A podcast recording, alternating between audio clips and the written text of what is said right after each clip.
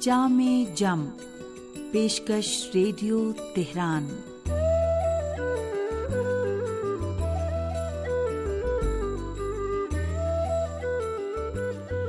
عزیز سامعین محمد و علیہ محمد پر درود و سلام، آپ کی صحت و سلامتی۔ اور ایک اچھے دن کی دعا کے ساتھ پروگرام جامع جم لے کر حاضر ہیں۔ حسین اختر کا سلام قبول کیجیے۔ فرزند رسول حضرت امام علی رضا علیہ السلام فرماتے ہیں، دنیا کے بہت سے افراد جو دنیا میں شکم سیر ہیں، وہ قیامت کے دن بھوکے رہیں گے۔ سنتے رہیے جامع جم۔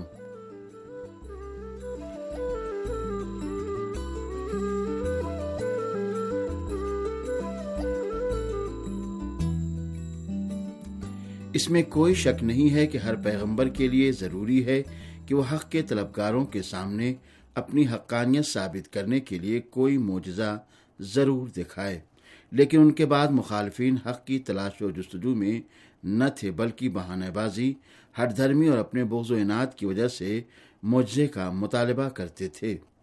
پیغمبر اسلام صلی اللہ علیہ وآلہ وسلم کے زمانے میں جب قریش کے سردار دھوکہ اور لالچ دینے کے باوجود آ حضرت صلی اللہ علیہ وآلہ وسلم کو توحید کی دعوت دینے سے روکنے میں ناکام ہو گئے تو پیغمبر اسلام صلی اللہ علیہ وآلہ وسلم سے گفتگو کی اور مطالبہ کیا کہ آپ خلاف عادت امور انجام دیں تاکہ تبلیغ دین کی راہ میں آ حضرت کے عزم و ارادے کو ضعیف و کمزور کر دیں۔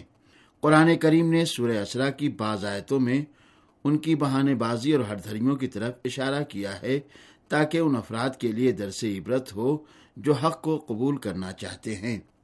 ان لوگوں نے کہنا شروع کر دیا کہ ہم تم پر ایمان نہیں لائیں گے جب تک ہمارے لیے زمین سے چشمہ نہ جاری کر دو، یا تمہارے پاس کھجور یا انگور کے باغ ہوں جن کے درمیان تم نہریں جاری کر دو، یا ہمارے اوپر اپنے خیال کے مطابق آسمان کو ٹکڑے ٹکڑے کر کے گرا دو، یا اللہ اور ملائکہ کو ہمارے سامنے لا کھڑا کر دو۔ یا تمہارے پاس سونے کا کوئی مکان ہو، یا تم آسمان کی بلندی پر چڑھ جاؤ، اور اس بلندی پر بھی ہم ایمان نہ لائیں گے جب تک کوئی ایسی کتاب نازل نہ کر دو جسے ہم پڑھ لیں۔ تو اے پیغمبر، آپ کہہ دیجیے کہ ہمارا پروردگار بڑا بے نیاز ہے، اور میں صرف ایک بشر ہوں جسے رسول بنا کر بھیجا گیا ہے۔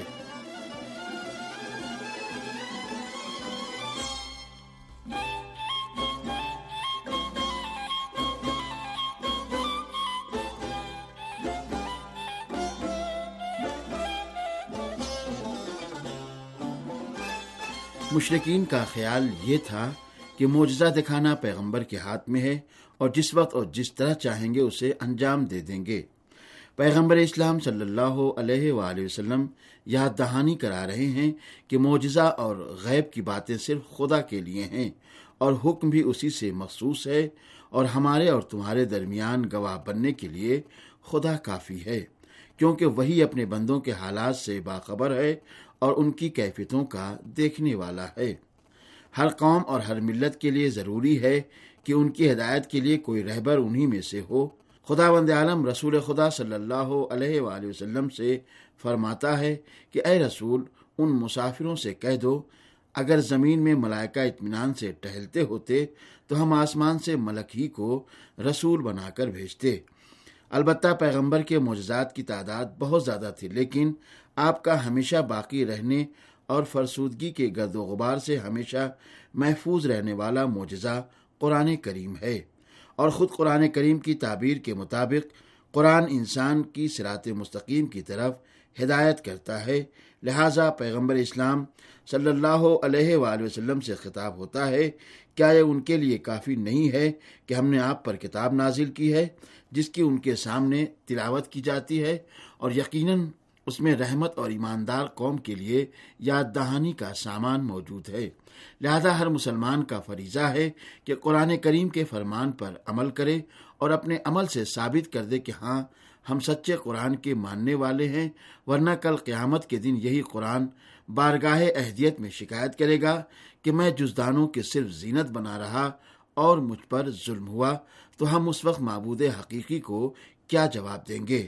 لہذا ہم سب کا فریضہ ہے کہ قرآن کریم کی تلاوت کریں، اس کے بتائے ہوئے فرمان پر عمل کریں اپنے بچوں کو قرآن کریم کی تعلیم دیں، ورنہ اسلامی معاشرے کی تشکیل میں ہم رکاوٹ کا سبب قرار پائیں گے اور اسلامی معاشرہ اسی وقت تشکیل پا سکتا ہے جب ہر شخص قرآن و اہل بیت کے فرمان کے مطابق زندگی بسر کرے اور لوگوں کو قرآن و اہل بیت کے فرمان کے مطابق چلنے کی ہدایت اور تشویق پیدا کرے، ورنہ دنیا اور آخر دونوں میں خسارے کا مستاق ہوگا۔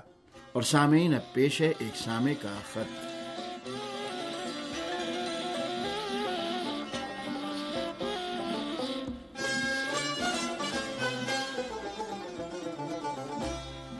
محترم ایس ایس بھٹاچاریہ صاحب صدر چیتک لسنس کلب مغربی بنگال ہندوستان سے لکھتے ہیں کہ ہم آپ کے بہت ہی پرانے سامع ہیں، آپ کے پروگرام انٹرنیٹ اور ریڈیو کے ذریعے سنتے ہیں، جو بہت ہی دلچسپ ہیں۔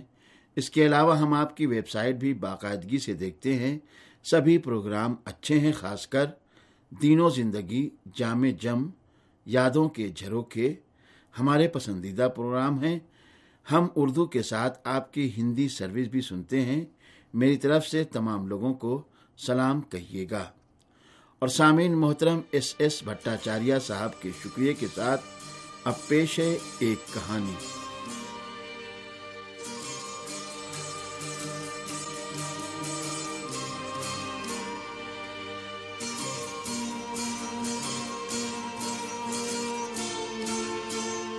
کسی زمانے میں ایک بادشاہ تھا جس کے دو وزیر تھے۔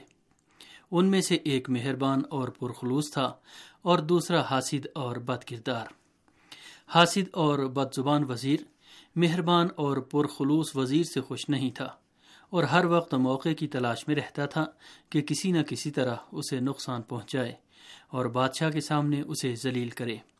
لیکن مہربان وزیر اس کی تمام کارستانیوں کو جانتا تھا اور اس کی سازشوں سے باخبر تھا، لہذا وہ خاموش رہتا۔ خدا کا کرنا ایسا ہوا کہ ایک دن ایک شخص کو قیدی بنا کر بادشاہ کے سامنے پیش کیا گیا۔ جب اس کی وجہ پوچھی گئی تو کہا گیا کہ یہ بادشاہ کو برا بھلا کہتا ہے اور کوچا و بازار میں کھڑے ہو کر بادشاہ کے ظلم و ستم کو بیان کرتا ہے۔ بادشاہ کو بہت غصہ آیا اور اس نے اس بیچارے آدمی کا سر قلم کرنے کا حکم دے دیا۔ دونوں ہی وزیر اس بیچارے کے قریب کھڑے تھے۔ جیسے ہی ایک سپاہی جلاد کو بلانے کے لیے جانے لگا، تو وہ آدمی ایک بار پھر بادشاہ کے خلاف کچھ بڑبڑایا۔ بادشاہ کیونکہ اس شخص سے دور تھا، لہذا اس کی سمجھ میں کچھ نہیں آیا کہ وہ کیا کہہ رہا ہے۔ اس نے مہربان وزیر سے پوچھا، یہ شخص کیا بڑبڑا رہا ہے؟ مہربان وزیر نے اس بیچارے آدمی کی طرف دیکھا اور اس کے بعد بادشاہ کی طرف رخ کر کے کہا، اے عادل بادشاہ، یہ بیچارہ تو آپ کے حق میں دعا کر رہا ہے اور کہہ رہا ہے کہ خدا غصے کو پینے اور عوام کی خطاؤں کو معاف کرنے والے کو پسند کرتا ہے۔ جب بادشاہ نے یہ سنا تو وہ بہت خوش ہوا۔ اس کا غصہ ٹھنڈا ہو گیا اور اس نے اس آدمی کو معاف کر دیا۔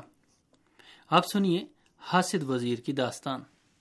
اس نے تو اس بیچارے آدمی کی بات بڑبڑاہٹ کو سنا تھا جو اندر ہی اندر بادشاہ کو برا بھلا کہہ رہا تھا اور مہربان وزیر نے بادشاہ کو بالکل برعکس بات بتائی تھی۔ حاسد وزیر نے دل ہی دل میں سوچا کہ مہربان وزیر سے انتقام لینے کا اچھا موقع ہے۔ اگر اس کے جھوٹ کو برملا کر دیا جائے تو وہ بادشاہ کے سامنے ذلیل و خار ہو جائے گا اور شاید بادشاہ اسے سزا بھی دلوا دے۔ یہ سوچ کر حاسد وزیر نے بادشاہ کی جانب رخ کیا اور کہنے لگا، بادشاہ سلامت، آپ کے حضور میں جھوٹ بولنا کوئی اچھی بات نہیں ہے۔ یہ آدمی تو آپ کو برا بھلا کہہ رہا تھا۔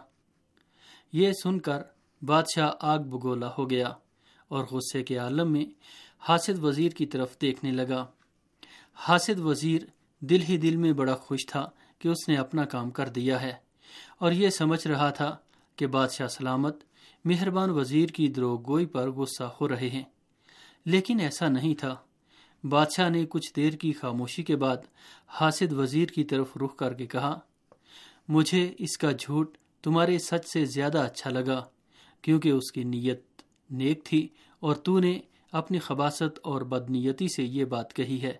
کیا تو نے نہیں سنا ہے کہ دانا کہتے ہیں، دروغ مسلحت آمیز بہ از راستے فتنہ انگیز۔ مسلحت، آمیز، جھوٹ، فتنہ انگیز سچ سے بہتر ہے۔ یہ سن کر حاسد وزیر کی شرم کی انتہا نہ رہی۔ بادشاہ نے ایک بار پھر کہا، اس وزیر نے اپنی مہربانی اور اس بیچارے آدمی کی جان بخشی کے لیے اس طرح بات بنائی اور اپنی اس بات سے اس شخص کی جان بھی بچا لی اور میرے احترام کو بھی ملحوظ رکھا۔ لیکن تیری نیت نیک نہیں تھی۔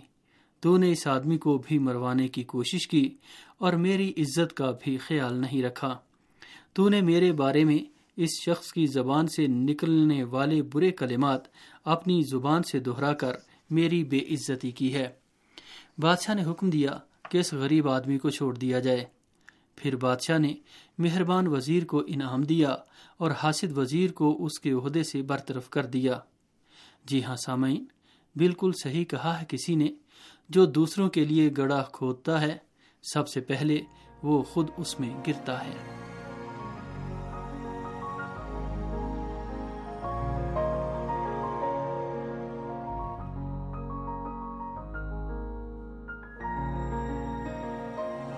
سامعین، اسی کے ساتھ پروگرام جامع جم اپنے اختتام کو پہنچا۔ اجازت دیجیے خدا حافظ۔